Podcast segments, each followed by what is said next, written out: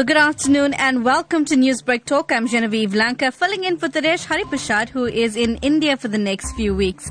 But let's get into our conversation today.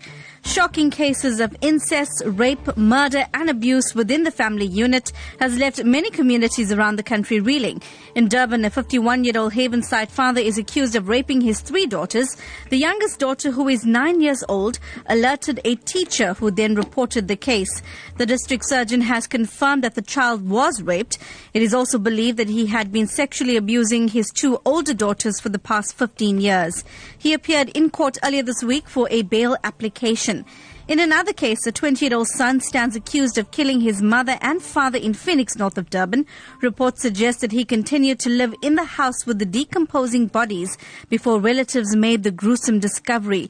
While the merits of both cases cannot be discussed as they are currently in court, they do raise critical questions about family values and moral degeneration.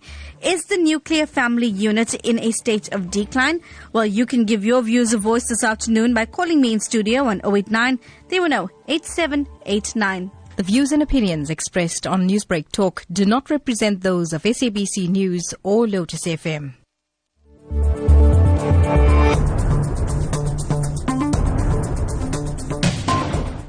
Well, joining me in studio to discuss this further is clinical psychologist Dr. Sharona Rawat. A very good afternoon to you. Thank you for joining us. Pleasure, Genevieve. It's lovely to be here.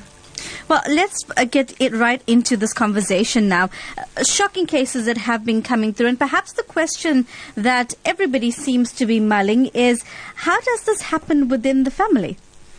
I think, you know, I mean, it, it's quite a broad spectrum question, and there's a lot of information that needs to be discussed in relation to this. But suffice to say that this is not a, a, a new thing, and while it is a sensitive thing uh, and upsetting, you know, and I mean, affects community and affects family and affects um, society in general, it's something that's been happening for decades and decades, if not hundreds and hundreds of years. So this is not a new thing. This is a thing that happens. I mean, in cultures and communities, a lot of times it's underreported, and so a lot of times we are not made aware of lots of the incidences and things that are happening. But from my experience and what I see, um, you know, with my work and that kind of thing, that it is quite common and does happen quite often in our community. So that being said, people need to understand this is not a new thing. This is a part of our social uh, structure, a negative part, but a part of it. And people need to talk about it more, be more aware of it, and have more avenues open to individuals who are affected by it or who have experienced this kind of thing. And that's quite surprising to many because you're saying, listen, this this has been an ongoing thing. It's been underreported. There are communities who've always said, oh well, these things don't happen in our communities if they've happened in other communities. Yeah. It just does not happen to us. Absolutely, and that's a misconception. It does happen across all cultures and communities. Um, you know, and I mean, as I said, it's been happening for hundreds and hum- hundreds of years, and we've got a lot of cultural background, a lot of cultural aspects that could be discussed in relation to that. Uh, but the main point being, it's a destruct- it's a destructive event and incident, and it's something that needs to be managed within society and community. So that being said, while it is something that happens and has been happening, and happens more often than people actually realize, it is something that we need to manage, and it is something that we need to try and discuss as a community and work towards at least minimizing, if not eradicating. Well, it's interesting points because you're saying, well, let's look at managing this. It may not be a full eradication as such, but let's talk about the factors that would drive this kind of trend or behavior within the family unit. What are some of those factors that give rise to the unit being under attack, so to speak? Okay, in relation to community and culture, you know, I mean, things have been changing. We're in a society of transition at the moment, M- many different cultures merging and that kind of thing. Any community that's in a situation such as ours, in, in a a situation of transition is weakened or vulnerable. So that's the first element that people need to realize. Secondly, this kind of an event is not necessarily because of pathology or a mental illness. Um, it does occur to individuals that may not be diagnosed with any kind of condition. Um, there are research and things like that that actually show that you know familiarity, lack of bonding, mm-hmm. um, that kind of thing also impacts when an individual does not feel the constraints of a cultural norm, which is not to have sexual relations with somebody who is related to you, uh, does not put pressure mm-hmm. on that individual to conform. Let's talk about the word that you used, norm, because there was a study that was done, and this was, of course, done a number of years ago. It was in 2011. Uh, it was a study titled Fractured Families, a Crisis for South Africa. It's Eddy, uh, uh, Gail Eddy and Lucy Holborn. And they say in this report that family life in South Africa has never been simple to describe or understand. The concept of the nuclear family has never accurately captured the norm of all South African families. are we looking at perhaps a different set of rules and cultures that we need to explore when addressing this problem within the South African context that would vastly differ perhaps when we're discussing it in the American or perhaps even the British cultures? I think, you know, culture has to be taken into context, but I think when it comes to incest, there may be a little bit of kind of leeway in the definition. Mm-hmm. Uh, but generally, across all cultures and communities, uh, incestual behavior between a father and a daughter or a mother and a son is frowned upon. So that seems to be more of a common norm. I mean, I would say along many cultures that you'd find that present. So that should not be an issue within our culture. because if you look across our cultures, I think the cultures that we are, uh, that yes. represent South Africa, along, if, I mean, almost all of them. I cannot say for sure because I don't know each culture totally to mm-hmm. the T, but you're going to find the commonality that incest is frowned upon. So that is if a not, norm. If, if we have to look beyond just incest, perhaps if we even, uh, like some of the other cases that we've been discussing, murder, abuse, or, or just that breakdown of that unit per se, whether it's through divorce or conflict yeah. within the family unit. Is it a little different when we're discussing the South African family unit because of the uniqueness of our history? I think it is a little bit complicated when we're looking at interrelational things, when we're pulling stats out, or when we're looking at generalizing, because we can't technically generalize across all the cultures within our community uh, with absolute confidence at this instant. Because, as I said, we're a, con- we're a society of transition at the moment, and so there'll be different norms and values coming up and going down, and, and kind of self-adjusting as we go along, until we as a community come up with a set of norms or values that are basically accepted across all the cultures in South Africa, and you know, are norms that we actually all identify identify with and agree to actually move forward with. So I would say that you know that that's an issue in relation to that. But again, as I said, with in, with relation to incest, mm-hmm. it's quite a complicated scenario. If we're looking at murder and we're looking at other forms of violence and things like that, we're also looking at a bit of pathology, mental illness kind of things coming in, personality disorder, substance abuse. There are a lot of elements that actually play a role in this. Oftentimes with incestuous behavior, it's over time and it's consistent over time, over many, many years. And it occurs early on you know and mm-hmm. a lot of times you can see that uh, the the pathology aspect of it is not really explaining most of the behavior so with incestual behavior we're looking at other elements that are coming in well, interesting points that are coming through, and of course, we'd like to hear what you have to say this afternoon. That number to dial 0893108789. My name is Genevieve Lanka. You are listening to Newsbreak Talk, and we will be going to the lines right after this, so you do want to get dialing. Newsbreak, Lotus FM, powered by SABC News.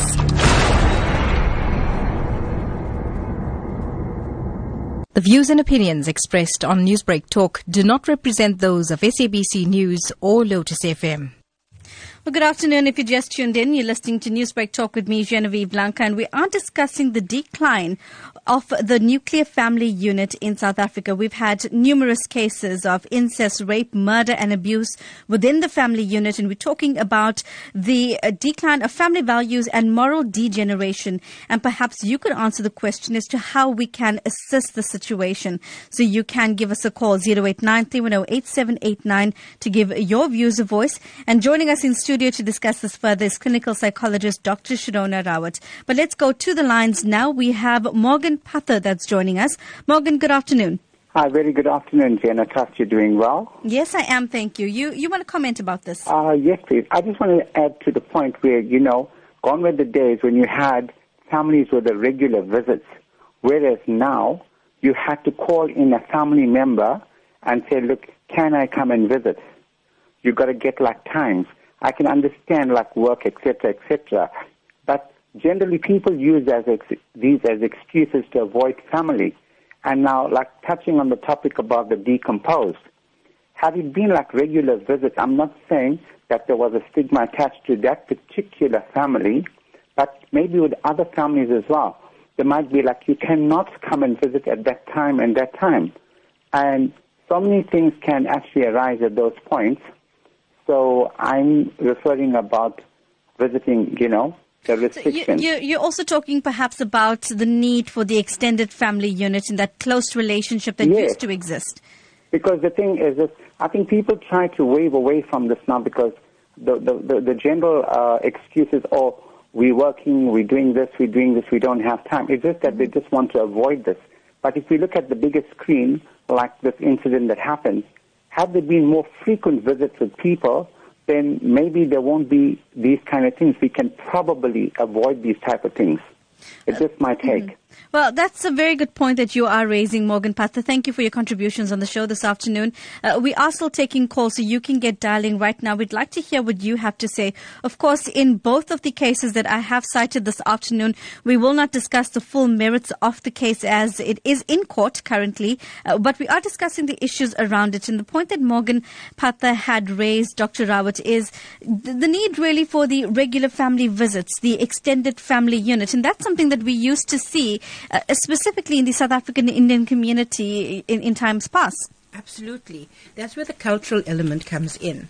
Um, because when we're looking at family visits, we're looking at calling in before you come, we're looking at hectic work schedules, we're looking at a lot of a Western kind of way of living. And that's kind of something that has become more and more and more part of an Indian culture and community where we're trying to integrate that. So that's a part of the transition that I was speaking about.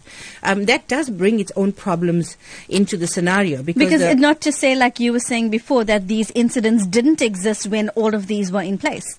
Yeah, they did exist, um, and obviously, you know, we look at need to look at stats and things like that as to how much, how how uh, common was it, and that kind of thing. But it did exist, and it was significant. So, if we're looking at it now, we're looking at maybe things getting a bit worse per se, because this uh, defragmentation of our culture and our community is allowing little gaps and, and corners in here where now people can actually uh, maneuver this kind of thing should they have an intention to do it or if it suddenly happens upon them, opportunity is there. And this is what we're looking at with that familiarity thing in relation to incest. We find that if there's a connection and um, with the parent and child, where there's an acknowledgement right at the beginning that this is my child and they view the child as the child. So the bond is strong enough with that. The roles are, are kind of enforced. We don't find so much with a parent then later on will kind of blur the lines and look at the child in a different manner.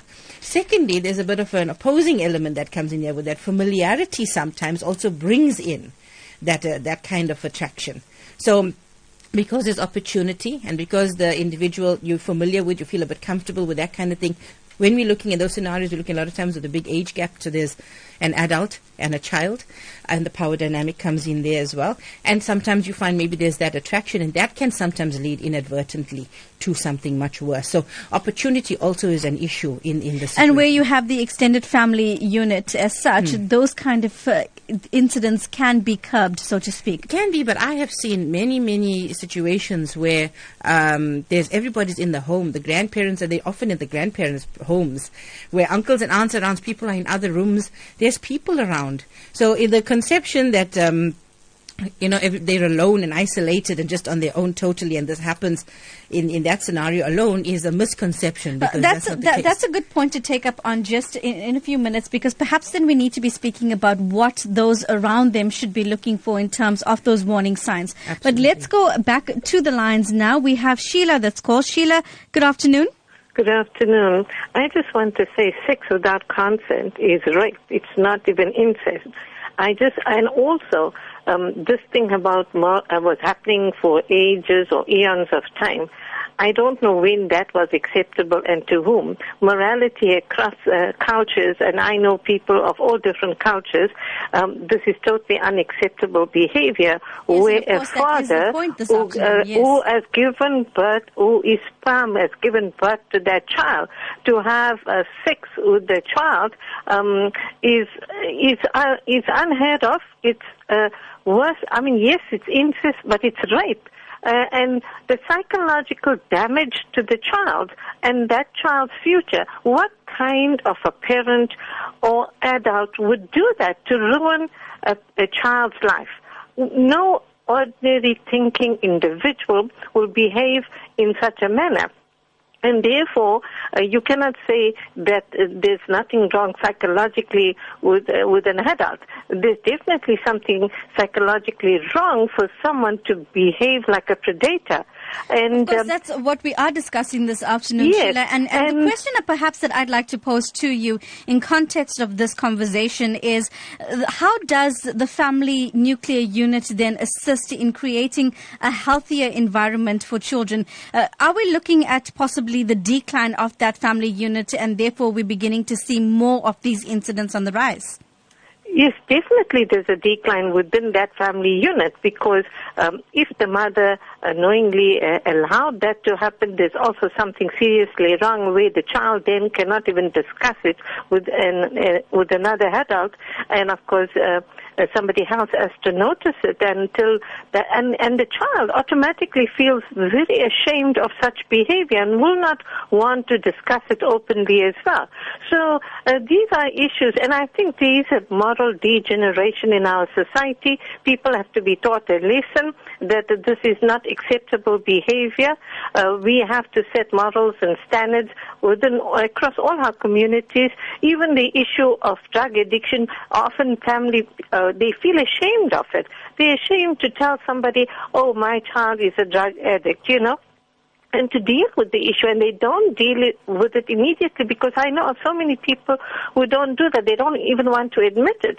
In, even in um, in any case, even with the rape or or uh, you know abusing a child, they don't want to admit it because they're ashamed of it. What would And, other and that's a good say? point that you're raising, the whole issue of shame and is bringing shame to the family. Sheila, thank you for, of course, raising those points. And uh, just a reminder, we're not discussing the full merits of either of the cases that I've cited this afternoon. It is in court, but let's discuss some of those issues that have uh, perhaps come up around these cases this afternoon. Louis Pillay, good afternoon. Good afternoon to you, good afternoon to the listeners, and good afternoon to your guest. I think, you know, we can talk till we blue in the face. I'm a former member of the Domestic Violence Helpline, the Domestic Violence Network. Now, we talk about family support. We talk about respect and moral that we lost. But where we're losing sight is schools need to introduce the vernacular classes, medras, the Sunday school, the Boy Scouts, the Girl Guides. You know, those are the things that we can teach children. If you look at the incident that happened in Spingo years ago where the two grandsons raped the granny, I think that was, you know, a really upset of it. But where, where we're actually losing out is we do not sit together and have supper. One is in the bedroom, the other one is in the cell phone, the other one is watching TV. We do not sit as a whole family and talk about things because people are not sitting together. I think, you know, we need to talk about all those things and bring about respect and morals and, and the family support together. Thank you. Louis, thank you for raising that issue, the issue of bonding within a family unit. Uh, perhaps that's another point that we will be uh, discussing with clinical psychologist Dr. Sharona Rawat.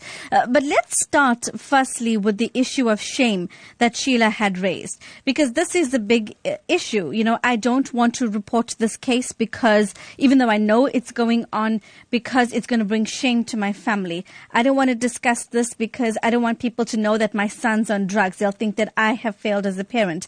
This is a really big issue, perhaps, that we need to tackle in our communities. Absolutely. I mean, it, it's an it's a natural response to something like that happening to you. And but the other element that also kind of puts a halt to you know reporting and things is also feelings of guilt, and that's another thing people don't often like to talk about. But a lot of um, victims of rape and incest and things also have a bit of uh, guilt that they feel in that did I contribute to this? You know, did I in any way um, you know add to the situation? A lot of times these things are ongoing when we're looking at incest, and so individual sits with guilt, thinking that you know maybe I should have spoken up earlier. I didn't say anything before. Now it's too late to say something. You know, so it's my fault in a sense also that this is happening. There's also something that stops people from reporting. I want to bring in a different element to that, though, because there's also neighbors and people within the community. Because in many cases, you would hear community members saying, "Yeah, but you know, I, I had a feeling. I knew, I saw, you know, I didn't say anything because it's not my problem, it's not my business. And this perhaps is an issue as well that needs to be discussed Absolutely. in our communities. Absolutely. I think people need to be educated much more clearly. They need to have like a checklist of what constitutes, you know, crossing a boundary. I think people are unsure about those things. And yes, they are afraid. People are afraid to say something and in case they're wrong, in case something's not going on, then, you know, you messed up things or you spoiled relationships. There should be some kind of like, you know, uh, avenue that people could go to with like, you know, where anonymous, um, reporting or, or there's steps or procedures where people actually look into And it. this is something that the Crime Stop line actually would assist with. You can call the Crime Stop line and leave an anonymous report. Nobody has to know that you've done this. Absolutely. So that kind of thing, those numbers need to be out there. So Mm-hmm. people even have a suspicion of something. And I mean, then this has to be followed through as well. So Crime Stop has to follow through on something. There has to be police involvement. There has to be people that handle these things properly and discreetly. Get involved first, see what's going on, investigate thoroughly. Mm-hmm. You know, take the next steps, put it into a procedure. There should be a protocol that is followed, that irrespective as soon as a complaint is made, goes into that protocol, and that protocol gets followed. That's what we need. We need structure and consistency, and people need to feel safe that they can actually speak about these things, and something will be done about it. Well, we are approaching half past one now, and before we uh, go to the other issues that have been raised by our callers, such as the vernacular classes and the Girl Scouts, as well as perhaps even the bonding within the family unit, let's speak to Mrs. Govender, who's called us now. Mrs. Govender, good afternoon. Good afternoon, Genevieve. Good Can afternoon. you hear me? Yes, loud and clear. Okay. Genevieve, uh, okay, um, the problem uh, is there. The problem was there all along. We'll have to find solutions. And one of the uh, most important thing I, I know as little girls and as we are brought up, and our parents warned us about being touched by others, uh, especially males, and um, not to undress presence of strangers and, and uh, male uh, figures and, and stuff like that. Okay, your dad gave us a bath up, until a certain age, and as soon as we reach puberty because of certain culture, cultural, um, uh, you know, activities and uh, uh, religious activities, the uh, uh, members of the family were notified, right, this girl has uh, come to puberty age, the neighbor, uh, people in the neighborhood uh, also were aware of the fact.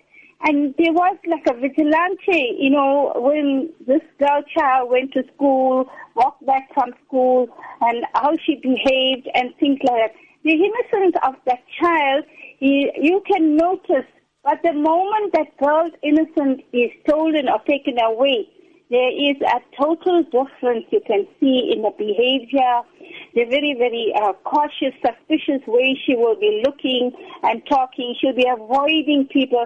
These are little subtle things that uh, people just uh, um, kind of ignore. You know, they say, no, this child is shy. She's, uh, no, she's, she's frightened. But there, there are solutions I, I thought of.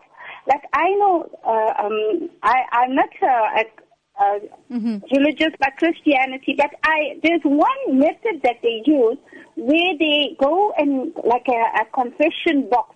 They don't see that person who In Roman confess to. Catholicism. I think like uh, in schools and stuff like that, they should have like where they can go to, not see who they are talking to, but go and talk. And then the parents must encourage children to write down the feelings, write down exactly what happened during the day and uh, and how they are feeling, the fear and stuff like that. But you And know that speaks about involvement. Uh, that that's it, that yeah. really does in uh, you know stipulate that there's got to be a, a great deal of involvement from schools, Yes, teachers, parents. yes. Uh, Mrs. Mohammed, I'm other- gonna uh, Mrs. Govender, I'm going to leave that with you more, now for a second. I want to tell you one Yes. more thing. Sure. We used to have girl talks where little girls were also included in the in the circle, so they were aware what was going on with us and what should they be uh, uh, uh, afraid of and be Mm-hmm. aware of. Thank you so much. Thank Genevieve. you. Thank you, Mrs. Govender. Those are really crucial points that you've raised. I want to get back to some of those other issues that were and points that were brought through by our callers. Uh, firstly, let's look at the issue of uh, sitting as a family and bonding as a family. Because uh, the caller was absolutely right. You have families who'd even be sitting together at a dinner table but are not communicating, are not talking. They're on cell phones, they're preoccupied with television, and, and this makes it a little more difficult to break the silence, so to speak. I think, you know, when we're looking at those things, we're looking at healthy bonding, we're looking at healthy relationships between the parents and children, and that goes right back to the beginning. What have you decided you want in your family? What kind of family do you want? What kind of relationships do you want? How much effort do you put into your children? How much effort do you put into your spousal relationship? You know, do you have any discussions with your family? Have you decided on what your family values? Especially now with our community in transition as it is now, where our cultural values have been diluted. And the checks and balances were put in there to prevent some of these things from, from happening because, as I said, it's a time old thing. It's not that we agree with it, it's just a time old thing, you know? Um, are not there. We need to sit down as families now and discuss what do we want, what kind of family, what are the rules, how do we interact with each other, you know, what time do we spend It's, together. it's great to say that, but I don't think families really do that. Do families sit down and say, listen, this is the type of family environment that I want. This is the type of conversations I want to have. You know, I want to implement Mm. Friday evening is just family evening. Uh, do, do we need to literally schedule this down now? I think we do need to at the moment, and I think with shows like this, where, where professionals like myself are talking and people have access to knowledge and information, I think those people, if they follow through, will be having this conversation. I think a lot of older generation and other people have by default, and because they've had in their own heads and minds, this is what I need. So they've taught by example. So when the children were fighting, they pulled them together and they said, okay, this is not right. This is how you do. This is how you treat your sister. This is mm-hmm. how you treat your brother. So they did it by default, but they did do it. And that's where you find the healthy relationships come in. What we are saying now is that because there is an element of uncertainty in our environments and a lot of stress and anxiety, that we may have to plan ahead and bring these elements in, what appears to be unnaturally, in order to set a precedent so that we can move forward. But I want to touch on the point uh, that uh, one of our callers had raised concerning vernacular classes, uh, Girl Scouts, uh, Sunday schools. Absolutely. Mulana Muhammad Tariq. Uh, he was at the funeral of uh, the parents that were killed in Phoenix, north of Durban, and he had raised a very critical point. He even mentioned it in an interview with executive producer Salma Patel. He says that every religion teaches us respect for parents. Absolutely. You know, in biblical terms, they say honor your mother and father, and you will live long. Uh, in in the Hindu religion, your mother is likened to a god. You have got to respect your elders. So, do we need to get back to those religious morals, irrespective of what your worldview is? Well, absolutely. I mean, look, I think the religion plays a huge part because it teaches us a step by step process. That's what it is. Spirituality is about how you feel, what you think, and you believe in uh, God and you believe in higher powers and things like that. It's the broader philosophies. But religion is a step by step process. You know, this is now, this is I tell you how to do it. So you choosing which way you want to do it and which way you feel is the best. But that's basically what religion is. It breaks it down into steps. So those who don't have the philosophical understanding of where that's coming from can at least practice the steps to try and get to that point. So all these things are inculcated in that. So religion Because morality important. will come from that foundation then. Absolutely, absolutely. And this principles thought, like you said, respect your, your, your you know, parents like us, like Jannat at the feet of our moms, you know, that kind Yes. of a thing. So uh, those things all play a part because you thought that from a young age and you're working with those principles and those principles are guiding your own life philosophies. Again, they play a part in those family values that you bring in. How do you manage that? What do you do? You know, how do you handle certain situations? That kind of thing. It comes in from your culture, from your religious beliefs and things, from a whole array of things, and comes together into a workable package. And it's that package that you are enforcing. Now, before our cultures were very much more closed, mm-hmm. and so those things didn't have much of a threat from outside influence to get dropped. Or, or kicked to the side, you know, or take given less importance. And So it seems that more, p- perhaps more t- uh, technology and more information's out there. We seem to be moving away from our religious beliefs. absolutely. Well, I'm, I'm going to leave it there with you for just a moment, Dr. Rawat, and uh, we're going to be going to the lines as well. So that number to dial 0893108789. We continue this conversation right after this. I'm also going to be speaking to police spokesperson uh, Lieutenant Colonel Thulani Zwane, and he's going to be giving us an update about the search for the one nine month old baby girl who was abducted in a hijacking in Durban yesterday. We do understand that the car was found in Montclair yesterday, but the baby is still missing, and we do uh, we will get an update as to how the search is going for the little baby girl. So stay tuned as we bring you a lot more still to come on Newsbreak Talk. The views and opinions expressed on Newsbreak Talk do not represent those of SABC News or Lotus FM. Well, good afternoon. I am Genevieve Lanka, and this is Newsbreak Talk. We're talking about the decline in the family unit, the nuclear family unit. We're raising critical questions about family values and moral degeneration. And if you want to be part of this conversation, 089 is the number to dial. Joining me in studio is clinical psychologist Dr. Shirona Rawat. We have Sanesh from Pinetown who's called us. We're also going to be speaking to Ramba right after that. Sanesh, good afternoon. Good afternoon, Genevieve. Uh, you know, I just called into your show and I heard the last comment about the mothers being regarded as a god in, you know, the Hindu religion and so on. But just if we talk about this generally, I mean, mothers these days, uh, is, and the focus seems to be a lot on girls.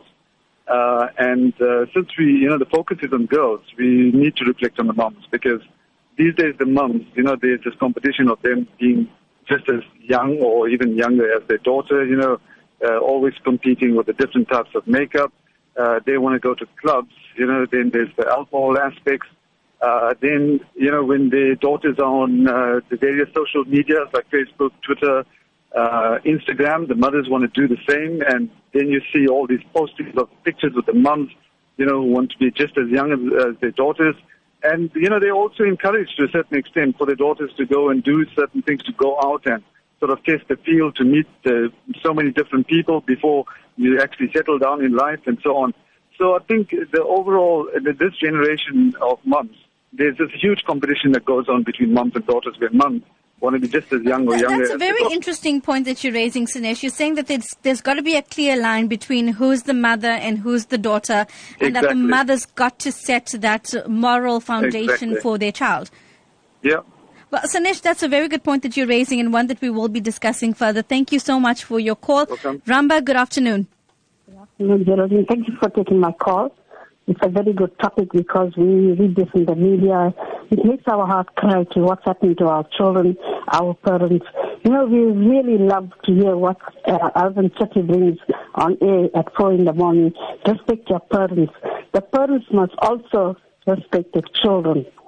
The respect goes both ways. If you are the biological father of those daughters, it depends on how these daughters dress in front of the men of the house. The dressing is very, very important. I really, uh, I really agree with the scholar that came in now. You know, it's the dressing. And another point I want to bring up is, the drugs.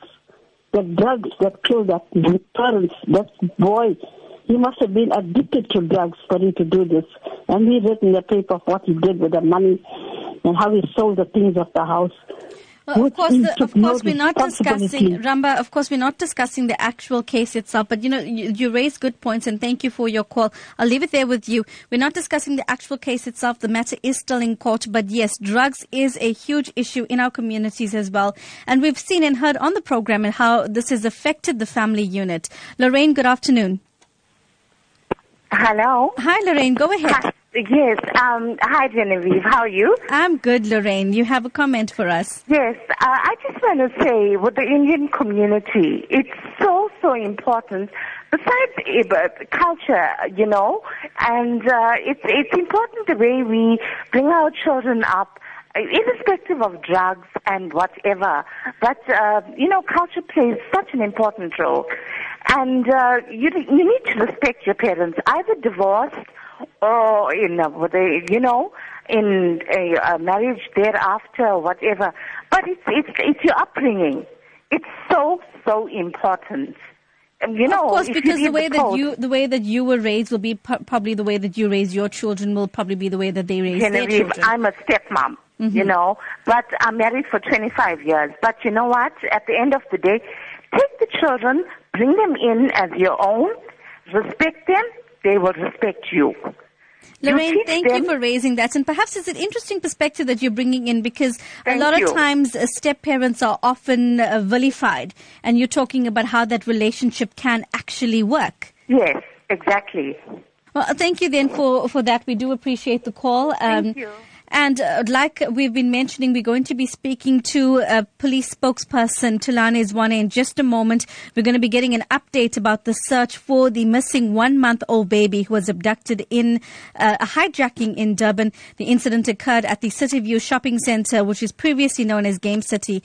The baby was wearing a white vest and a nappy when hijackers ejected the baby's mother and eight year old brother from the car. So we're going to get an update on that. But a number of points that are coming through. And Dr. Rawat, let's talk about this a bit further because Lorraine brings in a different perspective. And when we speak about the nuclear family, we speak about the biological mum and dad and, and the children. But the, you could also have that healthy environment when you have a blended family.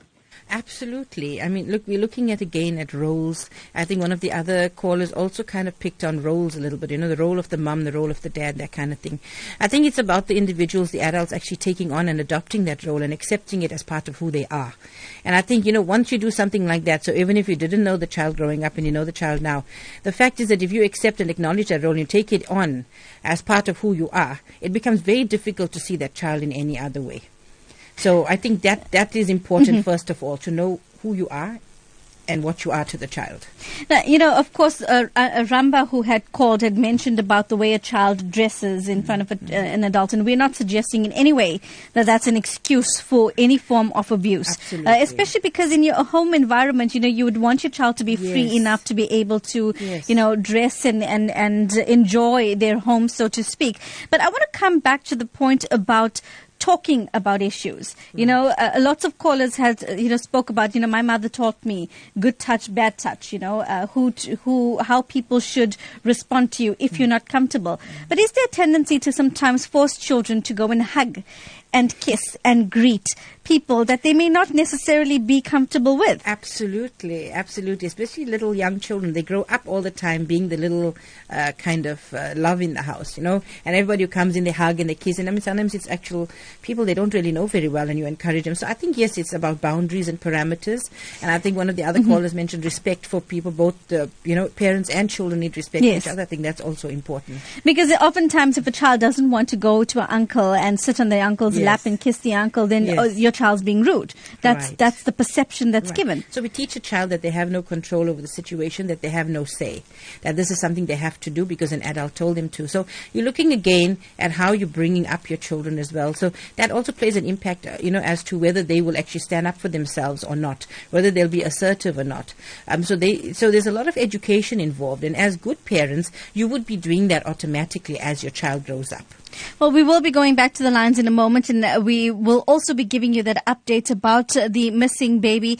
But if you just tuned in, you're listening to Newsbreak Talk with me, Genevieve Lanka, approaching the last 15 minutes of the program. Still so much to discuss, so you do want to get dialing 089 8789, the number again. Newsbreak, Lotus FM, powered by SABC News. Well, good afternoon. You're listening to Newsbreak Talk with me, Genevieve Lanka. I'm filling in for Taresh Hariprasad, who is in India for the next few weeks, and we're discussing an issue that perhaps many families don't want to discuss, and one that has become crucial over the past few weeks. We're talking about family values and moral degeneration. Uh, is the nuclear family unit in a state of decline? And joining me here in studio, of course, is uh, clinical psychologist Dr. Sharona Rawat. Now, we are going to be speaking to police in just a moment. Uh, of course, uh, it's about the baby who had who's missing. Uh, she was abducted during a hijacking in Durban. So we'll be giving you the details of that in just a moment. I do believe we now have Captain Nobile Gwala who's on the line. Good afternoon, Captain. Good afternoon. Uh, well, firstly, can you what can you tell us about the search for the baby girl? The search is still continuing for a, a one-month-old baby that went missing yesterday during the carjacking uh, in the Durban Central area. Uh, the members of the SAPS as well as the various stakeholders are also involved uh, in the search uh, for the missing baby. The baby is still missing and the, the police are still uh, uh, searching for the baby. We understand that there's now a reward for information. Yes, there is a reward of up to 260,000 for anyone who might have information about the whereabouts of the missing baby. Uh, has there been any leads thus far that you have received? Are you following up on any perhaps calls from the community yet? Yes, we are still trying to gather some information, and we are also appealing to the members of the community to make sure that they provide us valuable information that leads to the recovery of the missing baby. For those, uh, there are many members of the public that are concerned about this particular case and want to be involved in the search. Is this something that you are opening up to the broader community, and how can they get involved? Yes, the members of the community are also involved in the search of the missing baby, and we are also appealing to the members of the community to make sure that they report to the nearest police station if they want to be involved in the search uh, for this uh, baby. Thank you, Captain Nobile Gwala. We do appreciate your time on the program and the information that you brought through. All right, thank you. Well, there you have it. And if you want to be involved in the search for the missing one month old baby who was abducted during a hijacking in Durban, well, go to your nearest police station and perhaps tell them that you do want to be involved and they'll be able to give you further details concerning that. Well, let's get back into the conversation that we were having this afternoon. We're talking about the decline of the family unit. And uh, perhaps in wrapping up, let's talk about skills now that families can adopt. Uh, one of the uh, perhaps methods that you spoke about, uh, Dr. Sharona Rawat, was having the conversation and scheduling in the time. What else can families do perhaps to rekindle the family flame, so to speak? I think, I mean, look, we're looking at existing families at the moment. So my suggestion would be for them to sit down and have a discussion as to what everybody thinks, you know. Where do you think we are at as a family? Are, are all of you happy? Is there something you'd like change? That kind of a thing. And I think that would be a good starting point because then at least you have something to focus on and work with. If you're looking at individuals that are thinking of getting married or have just gotten married and don't have children as yet, things, obviously they're starting off right at the, right at the beginning. And they can sit down and decide Okay, Mm-hmm. what kind of family do we want? What do we want our children to learn? Obviously, you're not going to know everything all off the bat, you know. Yes. So we're looking at just a basic structure and guidelines as to how would you like to do this? Because, you know, one of the things that comes up a lot and came up a lot was roles. And we've got to decide in the modern community, roles are very kind of, what would you say, neutral, you know. And when there's our cultures, there's very distinct roles for men and roles for women. So, you know, you've got to look at how do you want to play that? Which way do you want to go with it? Because You mentioned the roles, you know, distinct roles between men and women, but hmm. uh, what uh, this point that Sinesh raised, hmm. you know, you you're beginning to see now in our cultures a lot of the times that mums and daughters don't have that boundary line or roles. Yes, yes. So how do you begin to address that situation? Absolutely. And I mean, they're looking, as I said before, we're looking at from the average individual to extreme pathologies. Mm-hmm. So it's a very, very vast, um, you know, like area we're looking at. And it's very difficult to give general advice for the average individual because there are individuals out there who may have pathology that needs to be sorted out. So when we're looking at issues like, you know, mums competing with their daughters, there could be other elements playing in there where the bond didn't um, develop between the two of them um, and that kind of thing. So there's other issues that may be impacting, and so individuals need to understand that when they listen to to to our discussions and things that we're talking about in a general kind of a manner, right? So. Mm-hmm. Look at a mum that's competing and a mum that maybe also is doing some of the things that the teenagers are doing at the moment, a mum that may be using drugs because I find a lot of the time these days uh, the, the drug use, I mean, is across the board, men and women, old and young, um, professional and, you know, just finished high school. Uh, you know, it's Yes. just um, it's just across the board, and we're looking at just any kind of individual. So you can't even say that this person is and that person isn't. So drugs and all that would also affect the situation. Again, now that's going along the lines of pathology as well. So there is the average individual, and there are degrees of deviation from that. So people need to understand: should they find it's overwhelming? They need to seek help for that because it's not going to be easy for them to manage those kinds of situations on their own. Sometimes it can escalate out of control and get worse. Mm-hmm. So you do need assistance with that kind of thing. Let's talk about, though, you know, just how suspicious should you be? Because in many cases, nobody wants to, you know, perhaps consider mm-hmm. that your mm-hmm. husband, you know, that you've been married to for 15 years or 30 years, or, you know, your, your son could be involved in some act of abuse or rape. So, so how suspicious should you be, and, and how do you manage that element? You know, do you go around in your house looking at your partner saying, mm, are you? I think you use a bit of common sense. I think your partner shouldn't be, you know, like bathing with your 10 year old daughter. You know, so I mean, you use common sense. Some people feel that they, you know, just want to go down the middle and, you know, he needs to take equal uh, time bathing and, and doing whatever with the children, but you've got to look at now what is appropriate and what isn't. So I think appropriateness also is a measure. And that being said, again, the average individual, if you do not understand what appropriateness is, or if you had incidents yourself growing up, you may need advice and assistance into deciding as to what is appropriate or not. you I've seen a comment recently on a, a, a closed group where a woman it says, "Listen, you know, I walked past my uh, my daughter's bedroom. Uh, my fiance had gone in to wake her up, but I saw him tickle her, and it was on her thighs. Is that okay? Isn't that okay? Do we need to see extended groups like this that can advise?"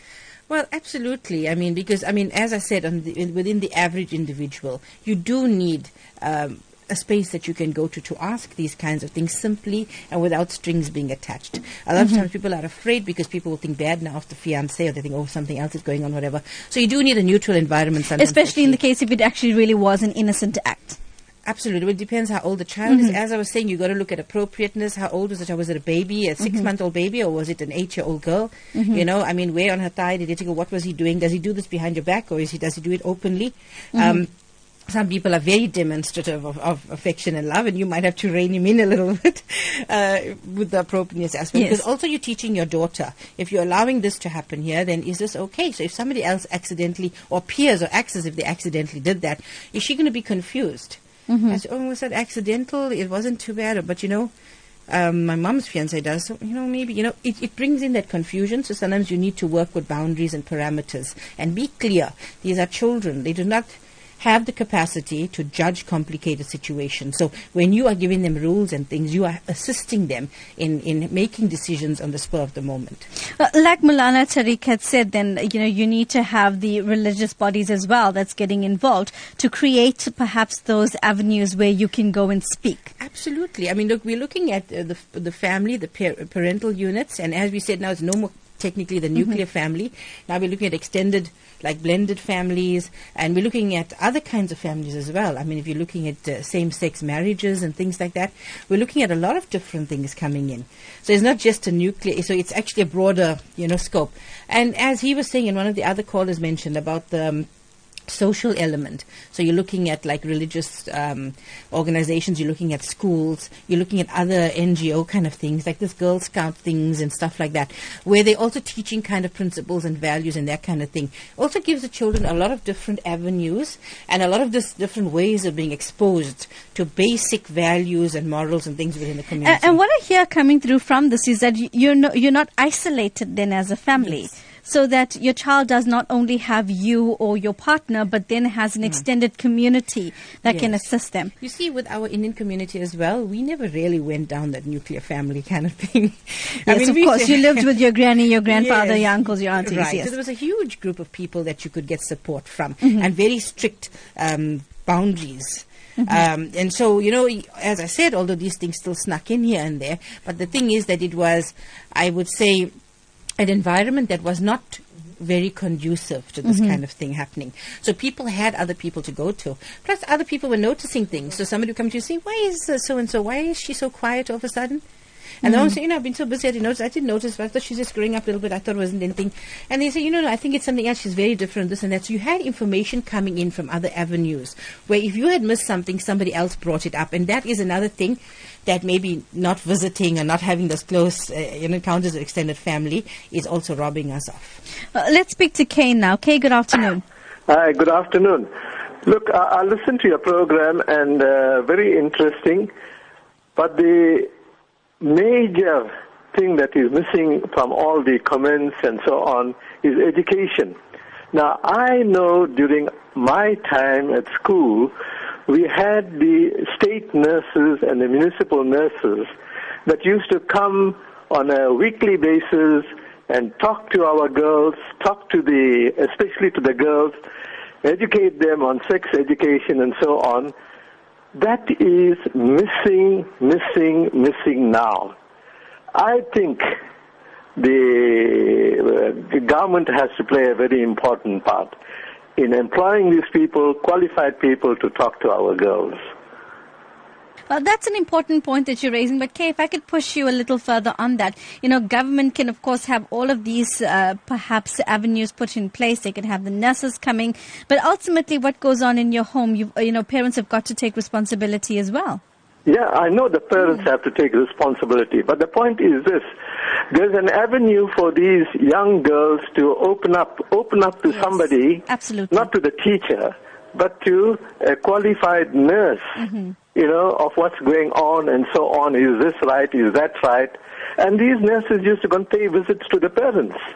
You Well, know, that's- that's- and that's a th- crucial- that that's kind of uh, communication and interaction was so important because the children will know, or the young uh, adults will know, that at one point on the, or the other, certain things are going to be brought to the attention not only uh, to the school, but also to the uh, parents. Mm. Well, Kay, thank you for raising that. And yes, that is an important point. And the last point, perhaps, that I'm going to raise with you because we have fast run out of time, uh, Dr. Rawat, just the element of education here. And Kay mentions the the need for the nurses and, and teachers, but perhaps in your final comment, if you could also talk about the education within the family unit as well. Absolutely. I mean, I think it's important for parents to have discussions with their children and to have that relationship with them, which is open, where the children can actually come to the parent with a difficult or unusual situation. Um, I think, you know, we also can't rule out siblings. I mean, children also, if they have a close family unit and they're close to their siblings, they don't only have their parents they can go to, they actually can go to their siblings as well.